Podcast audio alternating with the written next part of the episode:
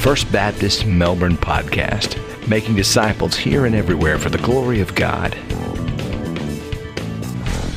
Good morning, church. Um, you know, by now we have all, I think, seen uh, pictures and read about the devastation that Hurricane Michael has brought to the panhandle of our state. It was the um, most destructive storm, the most powerful storm to ever hit the panhandle of our state, one of the most powerful storms to ever hit uh, the continental United States. And sadly, over this past week, I know we have all seen as the death toll has also been rising as a result of, of this storm. There are so many of our friends uh, who are without power um, in the panhandle today, so many who have been displaced from their homes. And I know that uh, many of you have been asking and, and, wanting, how can we help? How can we be a part? Uh, and uh, just want to share a couple of things with you. First, if God uh, touches your heart and you just want to, to give, to be able to minister to those uh, who have experienced damage from this storm, uh, one of the best places to do that is by giving through the Florida Baptist Disaster Relief team, and there's some information there, a website there you can go to, find out how to pray, uh, how to give, how to get uh, involved. And you can be confident that when you give to that uh, ministry, that every dollar will go to those who uh, are in need of help. Uh, I'm so proud of the work that our disaster relief folks uh, do. And I know there are some in our own church family who have been uh, through all the training, have been certified uh, to be able to go into these disaster areas. Even uh, right now, we have some from our church who just got back from the Carolinas who helped after Hurricane Florence. And uh, in the next week or two, they'll be deploying again uh, to some of the stations that have been set up in the panhandle to help with this effort. And I really want us to take time today, even before we open God's Word and, and read it together, uh, just to pray uh, for those who've been affected by this storm, to pray uh, even specifically for some of our sister churches uh, who have been so badly damaged uh, in the panhandle. I received a couple of pictures. Uh, of churches. here is one picture. This is First Baptist Church of Port St. Joe uh, one of the most heavily hit uh, areas by the storm. You can see the broken steeple there. If um, you can see the picture well enough, uh, pretty much all of the roof is, is gone uh, from that church building. And a little bit in the uh, background there, if you look uh, just off to the right of the church building, you can actually see a lighthouse there. and you can kind of tell how close that church is located to the Gulf of, of Mexico. Uh, they were, of course, not able to worship in uh, that facility last Sunday, but that did not stop them from worshiping. Uh, they went down to the local high school there in Port St. Joe, had a worship service there, and many people from the community came out and, and, and worshiped. It was just a great picture uh, that the gospel continues to move forward. Uh, even in the face of this. Here, here's another picture. This is First Baptist Church of Lynn Haven, and you can see the damage that this church has received. Uh, and this is, these are only two pictures, of course, of many, many more that could be shown. Uh, I received the report of one church that suffered in excess of $10 million of damage to their facility. Uh, there are some churches who are going to be displaced, um, not be able to worship in their facility for months and months. Uh, some churches who are wondering, I'm sure, today uh, what they are going to do next. And uh, so let's pray for them. Let's pray that the gospel would continue to move forward. Uh, let's pray for those certainly who have lost uh, loved ones in this storm. And if you're physically able to, I actually want to ask you to join me on your knees uh, just for a time of prayer before we open God's word here together.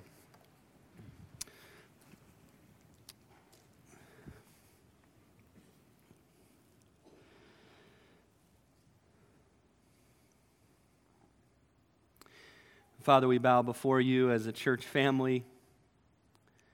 And Lord, we want to intercede. We want to come before you on behalf of those who have been affected, Father, by Hurricane Michael. We pray, uh, Father, specifically for those families that have lost loved ones. We pray for those who are still missing folks in their family, uncertain of what has happened to them. We pray, God, for your comfort. We pray, Lord, for your peace. Pray that you would bring believers who would encourage those who have been affected in this way. Father, we lift up so many who are out of power. Father, we know living here what that is like, and we pray that you administer to them. Give them strength, Father, and grace for each day. Lord, we pray for those who have been displaced from their homes. Father, we pray that you would minister to them, that, Father, very soon they would be able to get back into their homes. Father, that repairs would be made quickly. Father, we pray for all the disaster relief teams, Father, that are going into this area. Father, from our uh, denomination of churches, and Father, from many others, Father, groups from all over that are descending upon this region. We pray for their safety. Father, we pray that through the tarps that are put down, Father, through the food that is served, uh, Lord, through the love that is given, that there would be people in the panhandle who would come to experience your love in a saving way.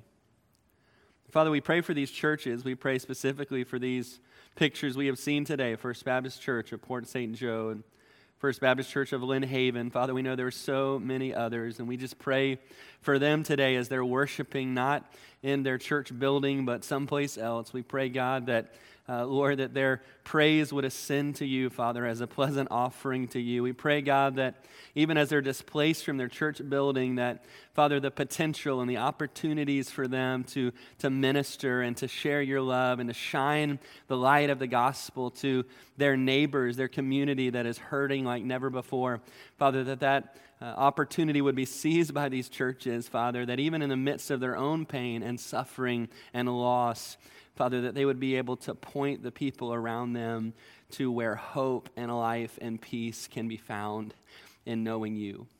And so, Lord, we lift them up to you. We pray you would use us, Father, as a church, Father, through our giving and through our going, Father, that you would use us to minister to them, to come alongside them, God, in their time of need. And we ask all of this in the name of Jesus, our Lord. And God's people said, Amen. Amen. Well, church family, if you have your Bibles today, and I hope you do, would you turn with me to Nehemiah chapter 8? Nehemiah chapter 8. We started this series called Greater Things in the book of Nehemiah. And after taking a break for the last couple of weeks, we're back in Nehemiah again today. And we will be looking today at portions of Nehemiah 8, 9, and 10. And here is the deal by the time that we get to Nehemiah chapter 8, the, the big project that we think about when we think about the book of Nehemiah, the project of rebuilding the walls around the city of Jerusalem, by the time we get to Nehemiah chapter 8, that project has already been completed. In fact, in Nehemiah chapter 6, we read that in only 52 days that work was completed. The walls were rebuilt, the gates were hung, and that part of the project is done. But then in the latter half of the book of Nehemiah, Nehemiah turns his attention to what was really the far more difficult work, the work of rebuilding the lives of the people and centering their lives upon the Word of God. And so let's read about it beginning in Nehemiah 8. And we'll uh, start by reading verses 1 through 12 of this chapter together. Nehemiah 8, beginning in verse 1. Now all the people gathered together as one man in the open square that was in front of the water gate. And they told Ezra the scribe to bring the book of the law of Moses, which the Lord had commanded Israel. So Ezra the priest brought the law before the assembly of men and women and all who could hear with understanding on the first day of the seventh month. Then he read from it in the open square that was in front of the water gate from morning until midday, before the men and women and those who could understand. And the ears of all the people were attentive to the book of the law. So Ezra the scribe stood on a platform of wood which they had made for the purpose. And beside him at his right hand stood Mattithiah and Shema, Ananiah, Urijah, Hilkiah, and Maaseiah, and at his left hand Pedaiah, Mishael, Malchijah, Hashum, Hashbadana, Zechariah, and Meshullam. And Ezra opened the book in the sight of all the people, for he was standing above all the people. And when he opened it, all the people stood up. And Ezra blessed the Lord, the great God. Then all the people answered, Amen, Amen, while lifting up their hands, and they bowed their heads and worshiped the Lord with their faces to the ground. Also Jeshua, Bani, Sherebiah, Jamin, Akkub, Shabbethai, Hodijah, Maaseiah, Keltijah, Azariah, Jozabad, Hanan, Pelaiah, and the Levites helped the people to understand the law, and the people stood in their place. So they read distinctly from the book in the law of God, and they gave the sense and helped them to understand the reading. And Nehemiah, who was the governor, Ezra the priest and scribe, and the Levites who taught the people, said to all the people, This day is holy to the Lord your God. Do not mourn nor weep, for all the people wept when they heard the words of the law. And then he said to them, Go your way, eat the fat and drink the sweet, send portions to those for whom nothing is prepared. For this day is holy to our Lord. Do not sorrow, for the joy of the Lord is your strength. So the Levites quieted all the people, saying, Be still, for the day is holy, do not be grieved. And all the people went their way to eat and drink, to send portions, and rejoice greatly because they understood the words that were declared to them. Again, the work of rebuilding the wall was a great work. We've been reading about that over the past six weeks, the way that the people of God in these earlier chapters of Nehemiah, the way that they sacrificed, uh, the way that they had to overcome obstacles and even enemies who were trying to stop them. And yet, because they worked together and because God's good hand was upon them, they completed the rebuilding of the wall in just 52 days. And for the first time in centuries, the city of Jerusalem was secure. And over the past few weeks, uh, we have shared uh, with you as well about the vision that the Lord has put in front of us, the greater things that we believe He has called us to, uh, of expanding this uh, facility, uh, building a new worship center to be able to reach more people. Uh, for the name of Christ. We've shared our vision of planting one church per year starting in 2021 and how we've already begun to train church planters to be ready uh, to lead those teams. Uh, this is a great work, also. It is a, a huge task. Uh, it's a task that, like the rebuilding of the wall around the city of Jerusalem, can only be done in God's power. And yet, here is what I hope that we will see today in God's Word. And in the book of Nehemiah, the, the physical work of rebuilding the wall around Jerusalem was actually the easy part. Right? That was accomplished in a matter of days. What took years and years and was really never fully completed was the work of rebuilding the people's lives so that they lived for the glory of God. And, church, it will be the same for us. The greater things that uh, we believe God has called us to is not ultimately about building buildings. If it were, it would be a lot easier than it is. Greater things is ultimately about seeing people's lives changed. That's the title of the message today. Greater things is about changing lives. And here's the truth it's far easier to build Christian buildings than it is to build Christ like lives. It's far easier to build Christian buildings than it is to build Christ like lives. We're capable of building buildings. Anyone can build a building. And we can designate it for a Christian purpose. That's something that we can do. But something that only God can do is to build Christ like lives. Only God can transform people, starting with you and me. And in the end, that's what we're praying for. That's what we're praying God will do here in Melbourne by His grace as the gospel is shared. That is what we're praying that God will do everywhere as we send out these church planting teams, is that lives would be changed by the power and the grace of our King. And so, because that is what Greater Things is ultimately about, before this series is over, I wanted us to take some time and think about how that actually happens.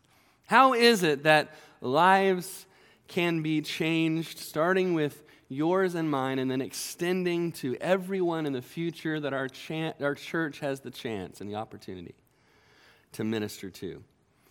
As we look at how the lives of the people in Nehemiah's day were changed, I want us to notice together three keys to lives being changed. And the first key is right there in the verses that we read in chapter 8. The first key is to read the Word of God. If you look at the end of chapter 7, right before we picked up our reading, the very end of verse 73, it says that all of this happened in the seventh month. Now, the seventh month on the Jewish calendar corresponds to our months of September and October, the time period that we're in right now. And why that is significant is because it shows us that it had really only been a couple of days since the wall was completed uh, in chapter 6. And so Nehemiah and the other leaders did not waste a lot of time here. Uh, evidently, they had already built a large wooden platform that verse 4 talks about, where Ezra stood, where the other 13 uh, leaders stood, uh, so that they could read the Word of God to the people. So the leadership had already begun to make preparations for this great assembly, this great day. And yet, verse 1 tells us that it was the people of God who really initiated this. Verse 1 says that the people came together as one man from all over the area, and they gathered together in Jerusalem.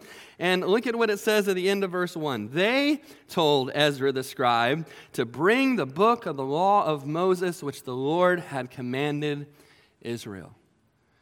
So the people were asking that the Bible would be read to them. And in particular, they were asking that the law, the first five books of the Bible, the law of Moses, would be read to them. And they were asking that Ezra, their spiritual leader, would come and would read from the scroll, from the book of the law, to them. Now, this is the first appearance of Ezra in the book of Nehemiah. But of course, we already know about Ezra from the book that bears his name. And Ezra had arrived in Jerusalem 13 years before Nehemiah had gotten there. So Ezra had already been uh, working and seeking to bring about reforms, and you can read about that in the book of Ezra.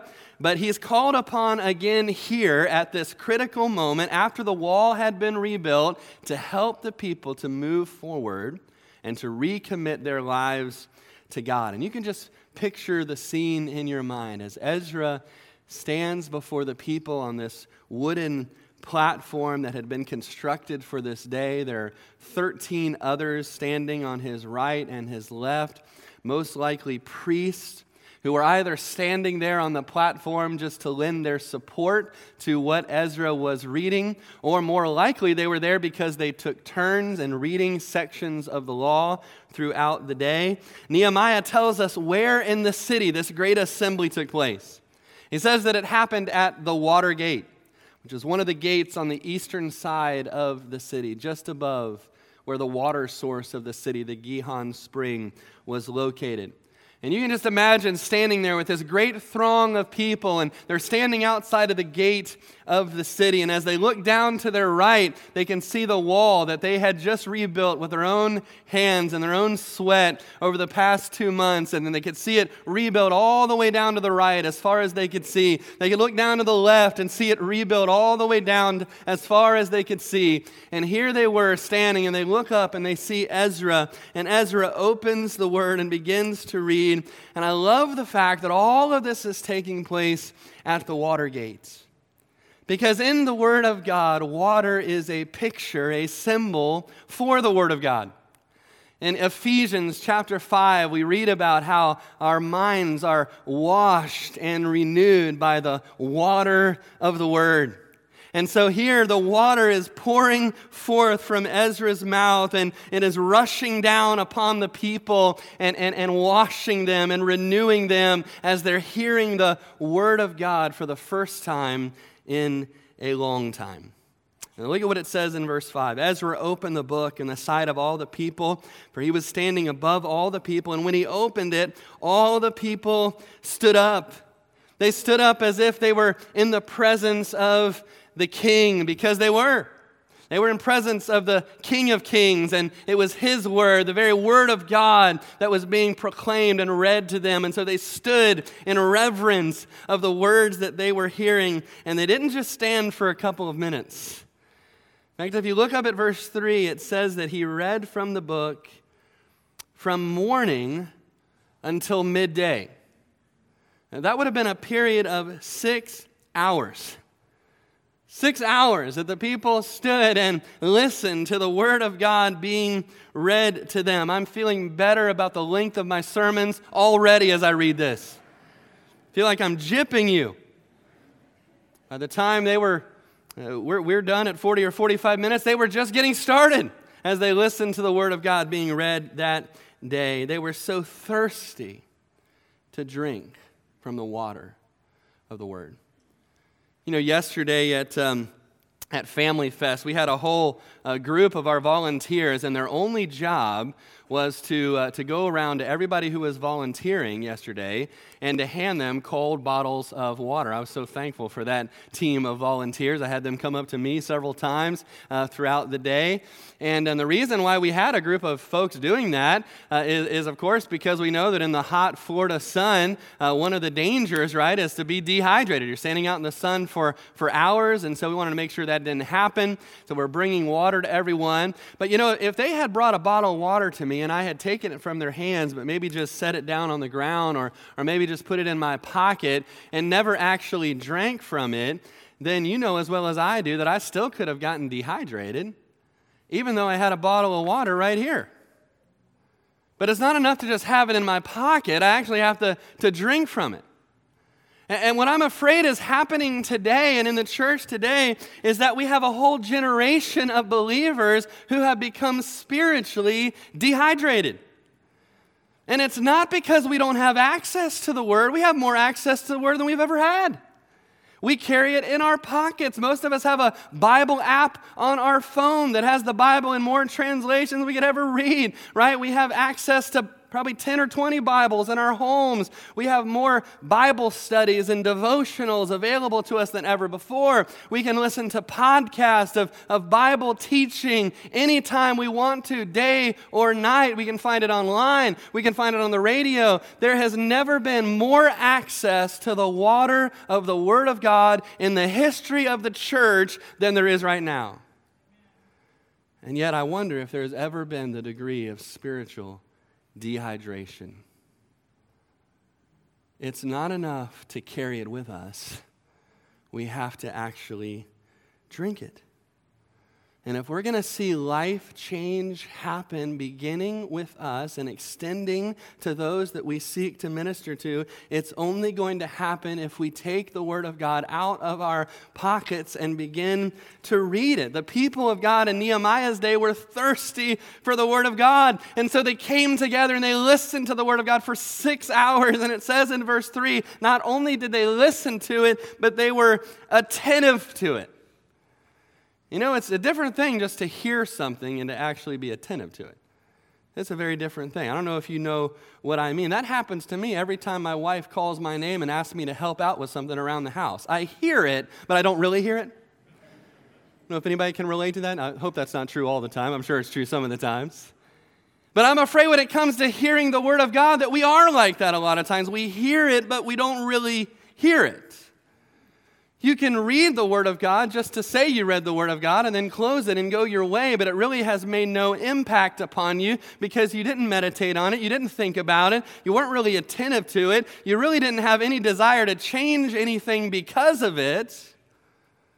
And that's not how the people of God were in Nehemiah's day. They were attentive, they wanted to be transformed by the Word, and so they were says in verse 7 that after Ezra read each section that there were Levites who went out among the people and began to explain the passages that had just been read so that they understood the things that were being read to them. And verse 8 kind of sums up what, what was happening. And verse 8 is actually one of my favorite verses in the Bible that describes what biblical preaching is supposed to look like. Look at that verse with me Nehemiah 8, verse 8. So they read distinctly from the book in the law of God, and they gave the sense and helped them to understand the reading. So notice what Ezra and the Levites did. They read distinctly from the book. Well, what book? Well, this book. Right? They read from the Bible, at least the portion of the Bible that they had at that time. And then they gave the sense of it. In other words, they explained it. And then they help people to understand how it applies to their lives. And, church, this is what biblical preaching is. Biblical preaching is about explaining the words of this book. My job as a preacher is not to tell funny stories. My job as a preacher is not to read to you some email that I received in my inbox last week. My job is not to share my own thoughts with you. My job is simply to read from this book to read what God has already said to us and then to explain it and to help us to understand together how we can live out the words that God has given us. That is what biblical preaching is. And I'm sure that in the future there will be some things in our church that will change as a result of greater things pray that in the future, Lord willing, we'll be worshiping in a different room, in in a larger room. There'll be more people that will be able to hear the Word of God. But this is something that I pray will never change. And, church, I want you to know that my commitment to expository preaching of the Word of God has never been stronger than it is today. Because I believe that the Word of God is powerful on its own that it doesn't need any help from me or anyone else, that it is a double edged sword, that it penetrates to our hearts, that it will accomplish the, the purpose and the reason for which God has sent it out. And you can see an example of that in verse 9 the tremendous effect of just hearing the word of God. There, was, there were no smoke machines, right? There was no loud music, right? It was not a concert. All it was was a wooden platform and a man reading from a scroll. And yet, the tremendous effect that happened upon the lives of these people. It says in verse 9 that they were weeping over their sin because of how convicted they were of what they were hearing in the law of God and how their lives did not match up with that. And as we will see, there would be a day when Nehemiah and Ezra would say that it would be appropriate for them to mourn over their sin and to repent. But on this particular day, as we read in verses 9 through 12, Nehemiah and Ezra told the people that on this day, this holy day to the Lord, uh, it was a day not for mourning, but it was a day for celebration. It was a day for joy because even though they had sinned against the Lord, God in His mercy had covered their sin. And God, in His mercy, had allowed them to come back into the land and had allowed them to rebuild the wall. And now it was almost a rebirth for them as the people of God. And, and the leader said, This is a day that needs to be celebrated. And so they told the people to go home, to eat, to drink, to celebrate because they had understood the words of God. And we don't have time to look at it in depth, but starting in verse 13, the people start to live out the things that they were hearing in the Word of God. And for the first time in a long time, they celebrated a feast known as the Feast of Booths or the Feast of Tabernacles. This is a feast where they lived in little makeshift booths for a period of time to remember the time when they had been in the wilderness, in the desert, and how the Lord had taken care of them and had provided for them. And this is just an example of how they immediately began to put into practice the things that were being read to them in the law of God that they had not been practicing. And because they were beginning to obey the word and to live out the word, there was an incredible joy among the people. And if you look in verse 18, you can tell that this listening to the word and responding to it was not a one time thing. Verse 18 says, Also, day by day, from the first day until the last day, he read from the book of the law of God. Church, the principle is so simple and yet it is so vital. If we want to see lives changed, it starts with reading the Word of God. It, starts with us personally reading the Word of God. Nothing will change your life more than developing the habit of reading the Bible every day. Let me say that again. Nothing will change your life more than developing the habit of reading the Word of God every day. And if that hasn't been your habit up until now, it's a new day today. Why not start today? If you don't have a copy of a Bible, come see us right when the service is over and we'll put one in your hands. If you've never read the Bible before, you don't know where to start, I would suggest starting in the book of Matthew, the first book of the New Testament, and just begin to read it, a chapter or two a day.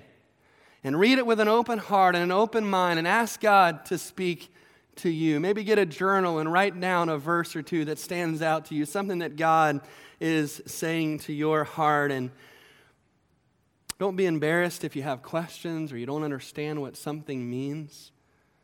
In the passage we just read, the Levites were going out among the people and explaining some of the things that they had questions about. We all have questions about the Word of God, but we have some Levites in our church. We have some small group leaders and some life group coaches and Sunday school teachers and some believers who have walked with Jesus a long, long time. That doesn't mean that they have all the answers to all of your questions, but they probably have some of them.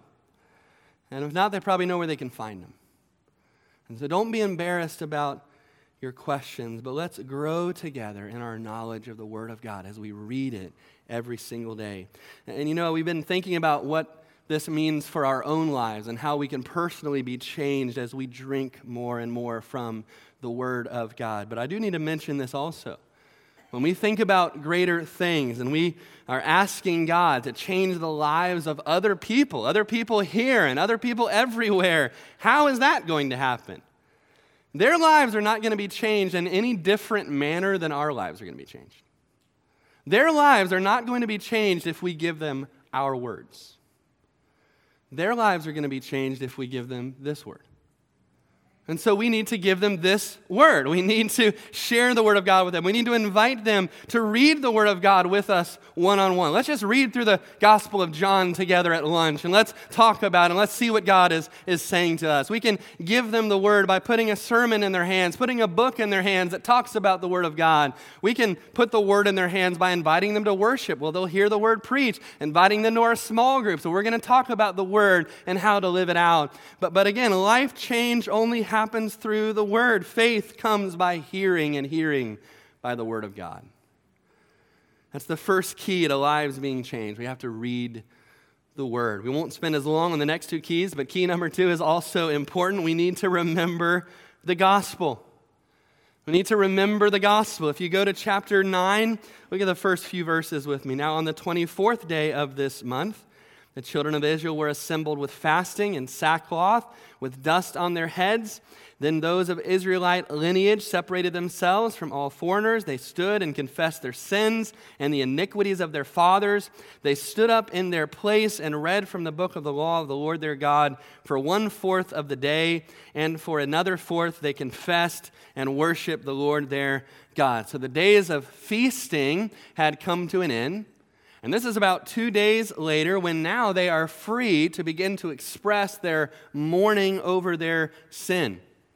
And you see that the way that they publicly display that through fasting, through wearing sackcloth, a rough fabric, from the way that they put dust on their heads. These were all traditional cultural ways of, of picturing outwardly the brokenness that was going on inside their hearts. They wanted to tell God that they were sorry for their sins, and they wanted to tell God that they wanted to change, that they wanted to live differently in the future. And, and again, verse 3 says they did this by continuing to listen to the Word of God. One fourth of the day means one fourth of the awake period of the day, which would equate to three hours. They listen to the Word of God for another three hours. And then they confess their sins and worship the Lord for another three hours after that. So you add those together, that's a six hour long worship service. Again, we're just getting started here, church. We might not let the other two services even get in here. We're going to be going. But that's what they were doing, a six hour service, service as, they, as they worshiped. And then, beginning in verse 5, the leaders of the people began to voice this amazing prayer of confession to the Lord. And I, I wish that we had time to read this entire chapter, but I encourage you to read it sometime this week on your own. But I want to just give an overview of it and hit some of the highlights of it. It starts out with a statement of praise of who God is and what God has done. Look at verse 5. They say, Stand up and bless the Lord your God forever and ever. Blessed be your glorious name, which is exalted above all blessing and praise. You alone are the Lord. You have made heaven, the heaven of heavens, with all their hosts, the earth and everything on it, the seas and all that is in them, and you preserve them all. The host of heaven worships you. And so, from this starting point of just praising God for who He is and what He has done, they begin to recount the entire story of the history of Israel, starting with the creation experience, and then the call of Abraham, and all the way to the end of Second Kings. This chapter, chapter 9 of Nehemiah, is a summary of the whole Old Testament from uh, Genesis all the way to the end of Second Kings. And there are two main themes that really stand out in this retelling of the story of the nation of Israel. And uh, first off, they were saying something that was as true for, uh, is as true for us as it was for them. Our sin is greater than we think. Our sin is greater than we think. In verses 7 through 15, they recounted everything that God had done for Israel how he had called Abraham, how he had made a promise to bless him, how God had rescued Israel from Egypt, how he gave them the law at Mount Sinai, how he fed them, how he cared for them for 40 years in the desert. But then they say, well, how did our fathers respond to all of that? How did they respond to everything that God had done for them? Look at verse 16. But they and our fathers acted proudly and hardened their necks and did not heed your commandments. They refused to obey. They were not mindful of your wonders that you did among them, but they hardened their necks and in their rebellion appointed a leader to return to their bondage. And it didn't stop there. If you look at verse 18, it says, Even when they made a molded calf for themselves and said, This is your God that brought you up from out of Egypt and worked great provocations.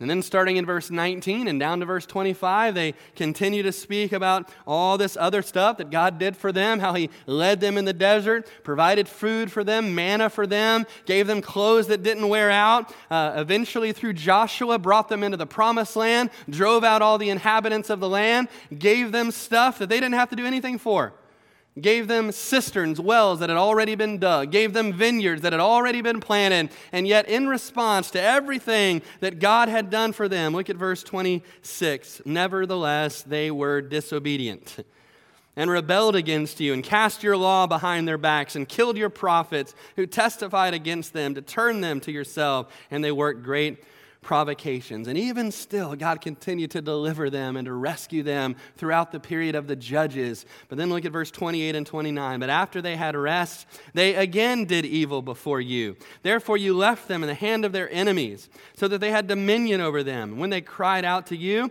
you heard from heaven, and many times you delivered them according to your mercies and testified against them, that you might bring them back to your law. Yet they acted proudly, did not heed your commandments, but sinned against your judgments, with which if a man does, he shall live by them. So, again, one of the major themes in this prayer of confession is how great their sin was and how particularly great it was in contrast to how faithful and merciful God had been to them. But it's easy to read all of that and say, yeah, Israel was just horrible. I mean, how could they possibly do that? How, how could they be just so sinful and, and wicked and, and rebellious in response to everything that God had done for them? And that's when we need to stop and remember how have we been any different than that? God has been so merciful to us. God has been so kind to us, so gracious to us. He has blessed us with so much. We can't even recount all the ways that He has cared for us and provided for us and held us in His hands, and yet we have been rebellious against Him as well. The very same words that are used here to describe Israel's sin could be used to describe ours. Verses 16 and 17 We have been proud. We have refused to obey God, God's commandments. We haven't been mindful of all of God's wonders. Like it says in verse 26, we've been disobedient. We've rebelled against God. We have cast God's law behind our backs and pretended like He never said it so that we could do what we wanted to do. And all of us have been guilty of that. Romans 3 says that all have sinned and fallen short of the glory of God. It's true of all of us. We deserve God's judgment. That is a part of every one of our stories. When they looked back at their history as a people, they saw how wicked they had been. And you know what? When we go back and we open up our own history books, we don't see anything different. We see a track record of rebellion and sin and wickedness against God, and there's nothing that we can do to fix that. And that is part of the gospel that we need to receive and that we need to accept. But here's the second theme that runs through this that this is something we need to hear also. Yes, our sin is greater than we think, but God's grace is greater than our sin. And that's what we see in chapter 9. That's what we see all throughout this prayer of confession is they're confessing also how merciful God has been to them. In, in verse 7, they talk about the mercy and grace of God in choosing Abraham. And of course, God has shown us that grace in choosing us. They talk about God's grace in rescuing them from Egypt in verses 9 through 11. God has shown us that same grace by rescuing us from slavery to sin. of you know Christ here today. And the list goes on. Verse 12, the grace of God in leading us. Verse 13 and 14, the grace of God in speaking to us. Verse 15, the grace of God in providing for us and meeting our needs. And and then in verse 17, at the end of that verse, what a beautiful description of how gracious God has been. But you are God, ready to pardon, gracious and merciful, slow to anger, abundant in kindness, and did not forsake them. You know, I, I don't claim to know where every person in this room stands spiritually in terms of your relationship with God. Maybe you're here today and you think there is no way that God could save me. I mean, all the stuff that I have done, I, if there's a point of no return, surely I have passed it church might be for other people. This God stuff might be for other people, but it's, it's no way that it's for me. I've done too much. I've gone too far. But, friend, that is not true. Listen to these words. They're saying to God, You are God ready to pardon, ready to forgive. And, friend, He is ready to pardon you today. If you would simply cry out to Him from your heart, if you would surrender your heart and your life to the Lord Jesus Christ today, and you would ask Him to forgive you, He stands ready to pardon you and forgive you today if you would but turn to Him. He is gracious and merciful and slow to anger and abundant in kindness, and He has not forsaken you. maybe you are here and you're already a Christian, but you know that you're not where you need to be. You know that you have strayed in your walk with the Lord Jesus Christ. You're in a place spiritually that you never thought that you would have ended up in, and you just don't even know if it's even possible for you to come home from the place where you are. Brother or sister, hear these words You are God, ready to pardon. He is ready to pardon you as well if you would simply turn to Him. Friend, God is running out to meet you today with His grace, with His compassion, with His love if you are ready to repent and to come back home. And, church, when you look at the book of Nehemiah as a whole, again, building the wall was not the end of the project. This book is about more than that.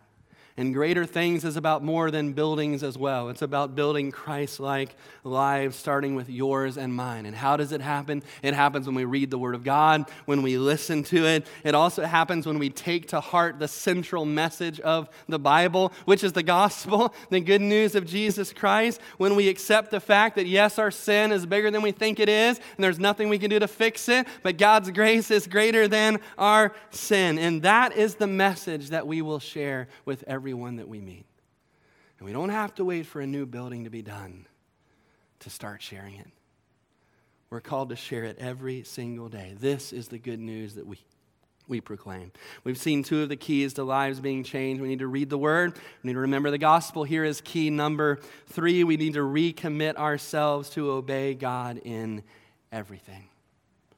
So, after recounting their story of how faithful God had been to them, and how unfaithful they had been to God, the people of God decide to make a new covenant with God. And you can read about it there in chapter 10 of the book of Nehemiah. But, but really, the lead in to this covenant happens at the end of chapter 9. In, in verse 33, it's a really key verse in this section as they say to God, You are just, God, in all that has befallen us, for you have dealt faithfully, but we have done wickedly. In other words, they're saying, God, everything that's happened to our fathers, the fact that we were carried off into captivity, that's our fault. You have been just, God. You have done exactly as you said you were going to do because you love us too much to let us go our own way.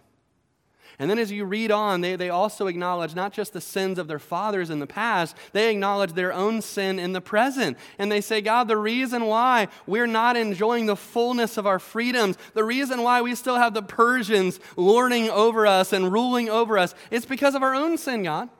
It's because we're doing some of the very same things that our fathers did that led them to captivity in the first place. And so at the end of this chapter, verse 38, they make a commitment. Because of all this, we make a sure covenant and we write it down.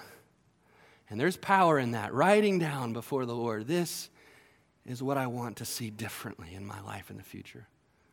The first 27 verses are all the names of those who signed this covenant. Notice the first name on the list Nehemiah the governor. That's significant. You know, people won't go where their leader is not willing to go. After Nehemiah's name, you find the names of priests and Levites, and finally the heads of some of the households in Jerusalem at that time. But then verse 28 and 29 make it clear that it isn't just the leaders who are making this commitment, it's all of the people. Look at those verses. The rest of the people the priests, the Levites, the gatekeepers, the singers, the Nethinim, and all those who were separated themselves from the peoples of the lands to the law of God, their wives, their sons, their daughters, everyone who had knowledge and understanding, these joined with their brethren, their nobles, and entered into a curse and an oath to walk in God's law, which was given by Moses, the servant of God, to observe and do all the commandments of the Lord our God and his ordinances and his statutes. So they're making a very general commitment there. All of the people are saying, God, we want to obey all of your law. We want to walk according to all of your statutes and all of your commands. But then, if you read the rest of this chapter, and again, I encourage you to read that this week, they move from a place of generalities and they start to get specific. And in verse 30, they start to speak about one of the ways they were sinning against God, how they were intermarrying with people from other nations who did not worship the God, the God of Israel which was against the law of God, marrying an unbeliever. And they made a commitment that they would not do that. In the next passage, we read about how they were violating the Sabbath law. They were coming up with little loopholes and ways to get around keeping that one day a week holy. They were still buying goods that foreign folks were bringing into the city on the Sabbath day. And, and they make a commitment that they're going to stop doing that. And then in verses 32, all the way to the end of the chapter, they make a commitment about the offerings and the tithes that the law commanded that Malachi said they were not bringing. They were robbing uh, God by not bringing their tithes and offerings. And they make a commitment to God. And they say, God, we're going to stop that. We're not going to rob you anymore. We're going to bring to you what belongs to you. Now, why does all of this matter?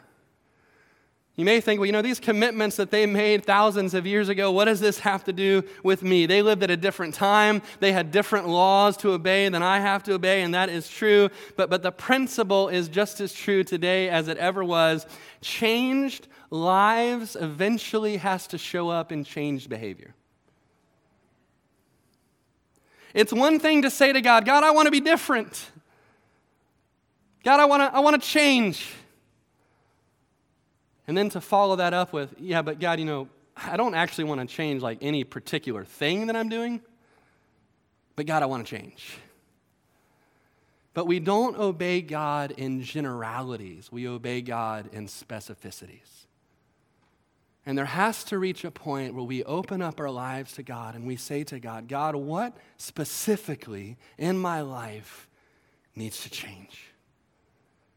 And I don't know where the Spirit of God is speaking to you about right now. But just open up your heart to Him and say, God, would you just right now, by your Holy Spirit's power, put your finger on that area of my life that specifically needs to change? Maybe even just write that down right now before the Lord.